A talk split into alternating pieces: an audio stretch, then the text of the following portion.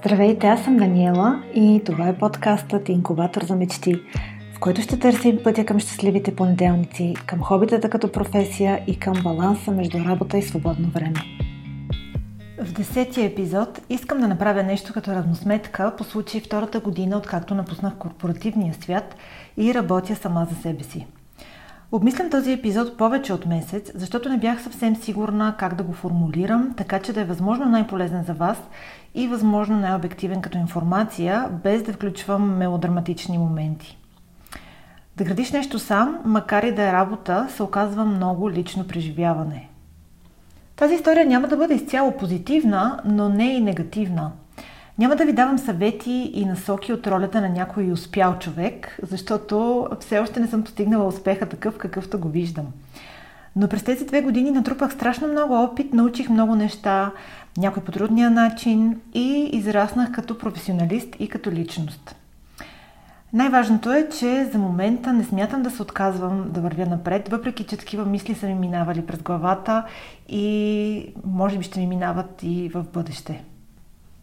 За тези, които не са запознати с моята история, ще спомена накратко, че през септември 2020 година, малко след началото на пандемията, реших да напусна работата си на менеджер в голяма компания и да се отдам изцяло на блога си, като допълнително се фокусирам върху фотографията и курсовете ми. С една дума, реших да започна да работя като създател на съдържание на свободна практика, но чрез едноличната ми фирма, която е ЕОД. Така че аз изведнъж се превърнах в малък бизнес, творец и фриленсър едновременно. Какво се случи първата година? Започнах да се фокусирам върху блога си и върху Инстаграм. Също исках да подобря уменията си на фотограф и да добия повече увереност. И точно това успях да направя, но едва втората година вече бях много по-сигурна в себе си и в това, което правех. Всъщност повече за първата ми година вие може да прочетете в блога ми Danis Cookings. Търсете една година като фотограф и блогър на пълен работен ден. Между края на 21 и средата на 22 имах някои изключително вълнуващи проекти, които не само ме предизвикаха да дам най-доброто от себе си, но а, заради тях се уверих, че мога да се справя с различни фотографски предизвикателства – Станах по-уверена с изкуствената светлина, снимах неща, които никога не бях снимала преди за различни клиенти и се справих чудесно дори по моите лични високи критерии. Разбрах, че да бъда фотограф наистина е това, което ми носи най-голямо удоволствие и че това именно е работата за мен. Всяка нова трудност, всеки нов проект, колкото и труден да беше, ми доказваше, че всъщност аз искам да бъда фотограф. И така тук да спомена и финансите, защото всъщност това е, а, може би, най-важната част от това да си малък бизнес и всъщност това е, а, признавам си, най-големият ми проблем като малък бизнес. В началото беше много трудно за мен да осъзная концепцията, колкото е логично да изглежда, че да работиш сам за себе си не означава каквото спечелиш всичко да влиза в джоба ти. Очевидно не е така, особено ако си фирма. А ако си едноличен търговец или лице на свободна практика, нещата стоят малко по-различно. Но поради ред причини аз работя чрез фирма, това е моят модел и за мен самата това е най-правилният начин по който да работя. Проблемът тук идва, че когато започнеш да получаваш заплата от тази своя фирма и тази заплата е единственият ти доход, в крайна сметка се оказва, че близо 40% от печеленото отива за данъци и такси. Така че дори фирмата да получава една сравнително добра сума всеки месец, в крайна сметка много малка част от тази сума изобщо може да влезе в твоя джоб. Защото да не забравяме, че всяка фирма има някакви допълнителни разходи, дори да не плащаме за офиси, за найеми, винаги има някакви разходи, които също трябва да се отчитат. Това ви го казвам не за да ви се оплаквам колко тежък е животът на малкия бизнес, съвсем това не е целта ми, аз за да ви обясня, че всъщност работата на един бизнес е да печели, защото разходи има. Не е реалистично да си спестяваме разходите, за да не печелим, защото няма да получим никакви позитиви. В крайна сметка не трябва да инвестираме, за да може нашия бизнес да расте. Също е безсмислено да се оплакваме, че даваме много пари на държавата, защото тези пари отиват за различни цели, а в много други държави е дори по-трудно за малките бизнеси, таксите са по-високи. Всъщност, разковничето е да печелим повече, за да може и нашата фирма и ние да сме добре. А как печелим повече? Чрез увеличаване на клиентите и чрез реалистично изчисление на цените, които можем да предложим. Именно поради тези доводи аз съм все по-негативно настроена към фирми и брандове, които искат от създателите на съдържание работа на бартер. Има много малко случаи, в които приемам подобни сътрудничества и то е ако ще ми спести сигурен разход – и същевременно, ако цената на това, което получавам, не е по-малка от стандартната ми цена в пари за извършената услуга. Ако целта ви е в бъдеще да създавате съдържание професионално, задължително помислете добре върху този аспект. Моят най-приятелски съвет е да ограничите или напълно да елиминирате от сътрудничествата си работа срещу продукти. Говоря за хората, които са създатели на съдържание и инфлуенсъри. И така, как се развиха при мен нещата през тези две години – през първата година си дадох сметка, че блогът, на който толкова много разчитах да ми носи основните приходи, всъщност няма да е главната ми финансова опорна точка. Причините бяха няколко. Първо, по време на пандемията броят на кулинарните блогове на английски се увеличи драстично. А моят основен приход от блога е от реклами, показвани на англоговоряща аудитория, основно американска. Съответно, моят блог не е чак толкова много конкурентно способен в настоящите пазарни условия, защото от една страна той е двоязичен, т.е. половината информация е на кирилица, а това не е особено благоприятно за SEO, ако сте чували Search Engine Optimization и а, като цяло такива блогове трудно а, си намират път към англоязичната аудитория. Това, за съжаление, го установих по трудния начин – от друга страна, на този етап вече голяма част от по-големите блогове на английски се поддържат от цели екипи 5-10 човека, понякога и повече. Те са заети да актуализират постове, да търсят ключови думи, по които да ранкват блоговете, да правят нови публикации, видеа, съдържание за социални мрежи и какво ли не. Ще се съгласите, че конкурентоспособността на един екип е много по-голяма, отколкото на един човек. Да не говорим, че повечето от тези екипи а, хората са тясно специализирани в една или друга област, а няма как един човек да бъде чак толкова а, добър, колкото а, няколко експерта в различни сфери. И затова си дадох сметка, че е малко нереалистично моят блог да се развие до такава степен, че да може да ми носи по хиляди долари на месец, което всъщност се надявах както на много от американските блогъри, защото в Америка дори а, и по-малки блогъри успяват да се издържат изцяло само от блога си, но при мен този модел се оказа доста трудно постижим. И така, освен блога, имам също и фотографията и курсовете ми. През 2022 година най-после сбъднах мечтата си да създам моя собствена платформа с курсове на български за българската аудитория – много от вас знаят, че започнах в Skillshare през 2019 година. Имам над 10 курса там.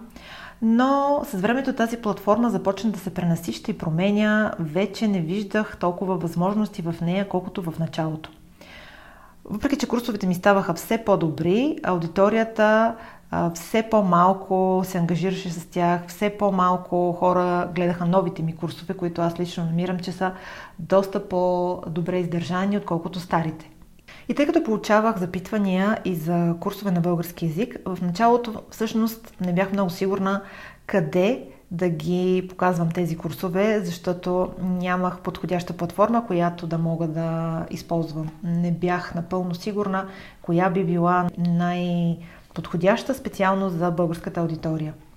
След като направих първия си курс на български по фотография и той имаше доста успех, тогава реших, че е крайно време да създам едно собствено място за моите курсове. И така след много търсене се здобих с една платформа, която в момента е под сайта learn.daniscookings.com. Тоест, това е под сайт в моя сайт, който всъщност съдържа единствено курсовете ми.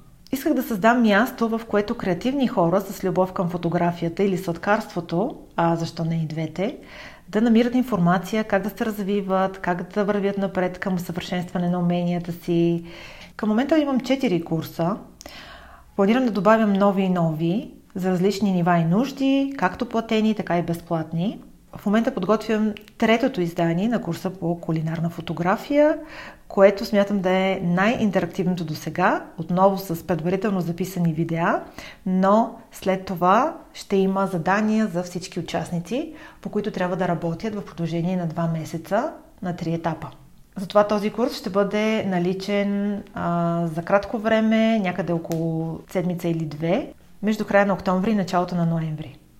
Ако имате интерес, съветвам ви да се абонирате за нюзлетъра ми или през моя сайт daniscookings.com или в learn.daniscookings.com. Ако се регистрирате, автоматично ще станете част от нюзлетъра. За мен курсовете са сбъдната мечта, защото с тях помагам на други хора да добиват нови умения и да ги усъвършенстват. Така аз помагам за щастието на другите хора, за тяхната удовлетвореност, а от друга страна, чрез курсовете си по фотография помагам естетиката да се разпространи по света. Но разбира се, и в тази сфера има трудности. Основната за мен е, че на нашия пазар курсовете и особено дистанционните такива все още не са достатъчно популярни. Писали са ми хора, че искат обучение на живо.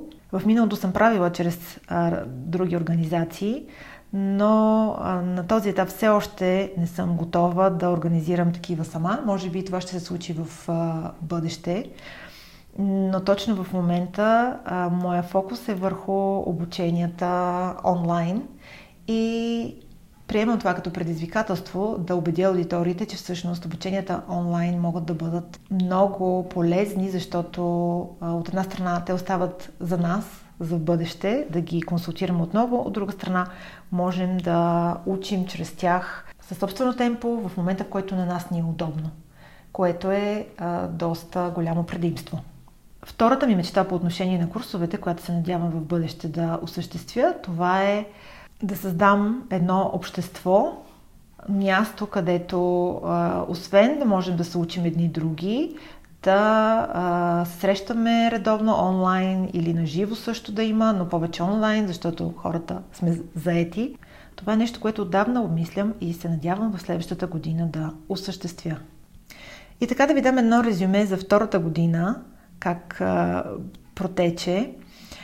До някъде тя беше дори по-неуспешна от първата, защото може би имах по-големи очаквания. Имах очаквания вече да започна да имам много повече клиенти, да печеля много повече, но всъщност това не се случи. В някаква степен, може би, защото аз самата не бях достатъчно фокусирана върху това, което наистина а, исках да стане. Не бях достатъчно фокусирана върху търсенето на клиенти за фотография. Може би в началото не бях още достатъчно уверена в себе си. От друга страна, разчитах на Инстаграм много и на колаборациите с брандове, защото си обяснявах, че колкото повече последователи имам, толкова повече ам, възможностите за работа с брандове ще се увеличат.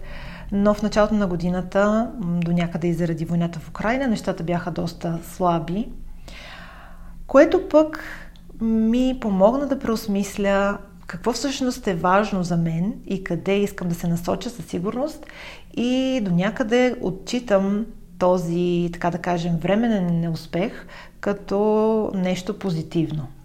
Осъзнах, че а, да бъда инфлуенсър не е моята цел. Всъщност аз това го знаех още от преди, но сега си дадох сметка, че инфлуенсърската работа по-скоро ме спира да постигам крайните си цели, отколкото да ми помага да а, вървя към тях не искам да ме възприемат като инфлуенсър, искам да бъда възприемана като фотограф, който създава снимки, а не като някой, който просто създава съдържание и има много последователи в социалните мрежи.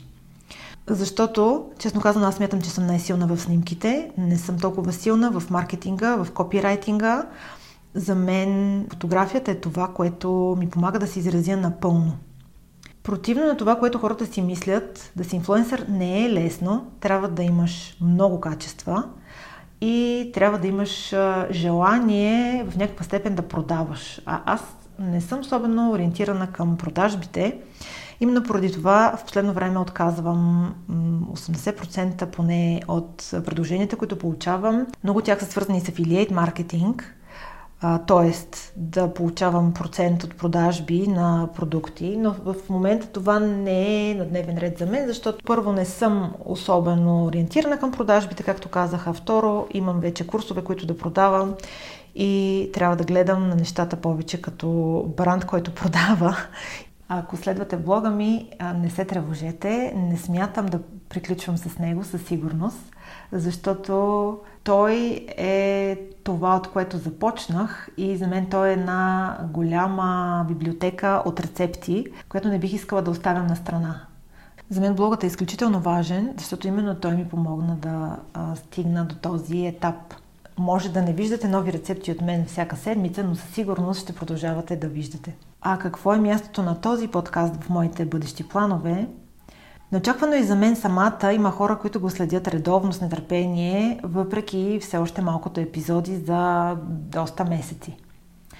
Това е много мотивиращо за мен, но към момента не съм си направила все още добра организация, така че да мога да пускам по-често епизоди и да мога да ги записвам, а, така че да не ми отнемат чак толкова много време. Този подкаст със сигурност е една от целите ми за бъдещето. Ще се радвам да ми пишете и да ми кажете какво мислите по този въпрос, какви теми са ви интересни и как мога да го направя още по-интересен за вас. Също ще се радвам да ми помогнете той да става все по-популярен, като се абонирате за него в Apple Podcast или в Spotify и напишете ревю. Това ще помогне на алгоритъма да го изтегли по-напред и той да се показва на повече хора. И така, в крайна сметка, както започнах епизода, това не е разказ за успех, това не е разказ за профал, това не е разказ за неуспех. Нищо подобно. Успехът по моите лични представи е да творя, да създавам снимки, обучения и понякога рецепти, но и да виждам достатъчно финансови постъпления в следствие от тази моя работа. Ако трябва да съм честна, в момента съм постигнала половин успех. Правя това, което искам в общи линии, но то не ми носи все още тази финансова стабилност, така че да се чувствам комфортно, че допринасям за семейния бюджет. Какъв е изводът? Може би трябва да работя по-сериозно или по-скоро може би трябва да преразгледам отново ангажиментите си и да фокусирам усилията си именно върху това, което най-много искам. Времето ще покаже със сигурност. Надявам се тази моя изповед, така да кажа, да е била в някаква степен вдъхновяваща за вас, а не демотивираща. Не е лесно да градиш креативен бизнес, въпреки многото кръмогласни реклами, които ни облъчват. Как само с един продукт или само с едно обучение може да станеш мултимилионна компания и клиентите да се радят на опашка за теб. Такава формула за успех няма. Всичко е вътре в нас и във вътрешната ни увереност, че можем. Ако нямате такава увереност, работете върху нея, защото тя е това, което ще ви изведе напред пред всички трудности. Благодаря ви, че слушахте отново. Пожелавам ви прекрасен ден и много вдъхновение.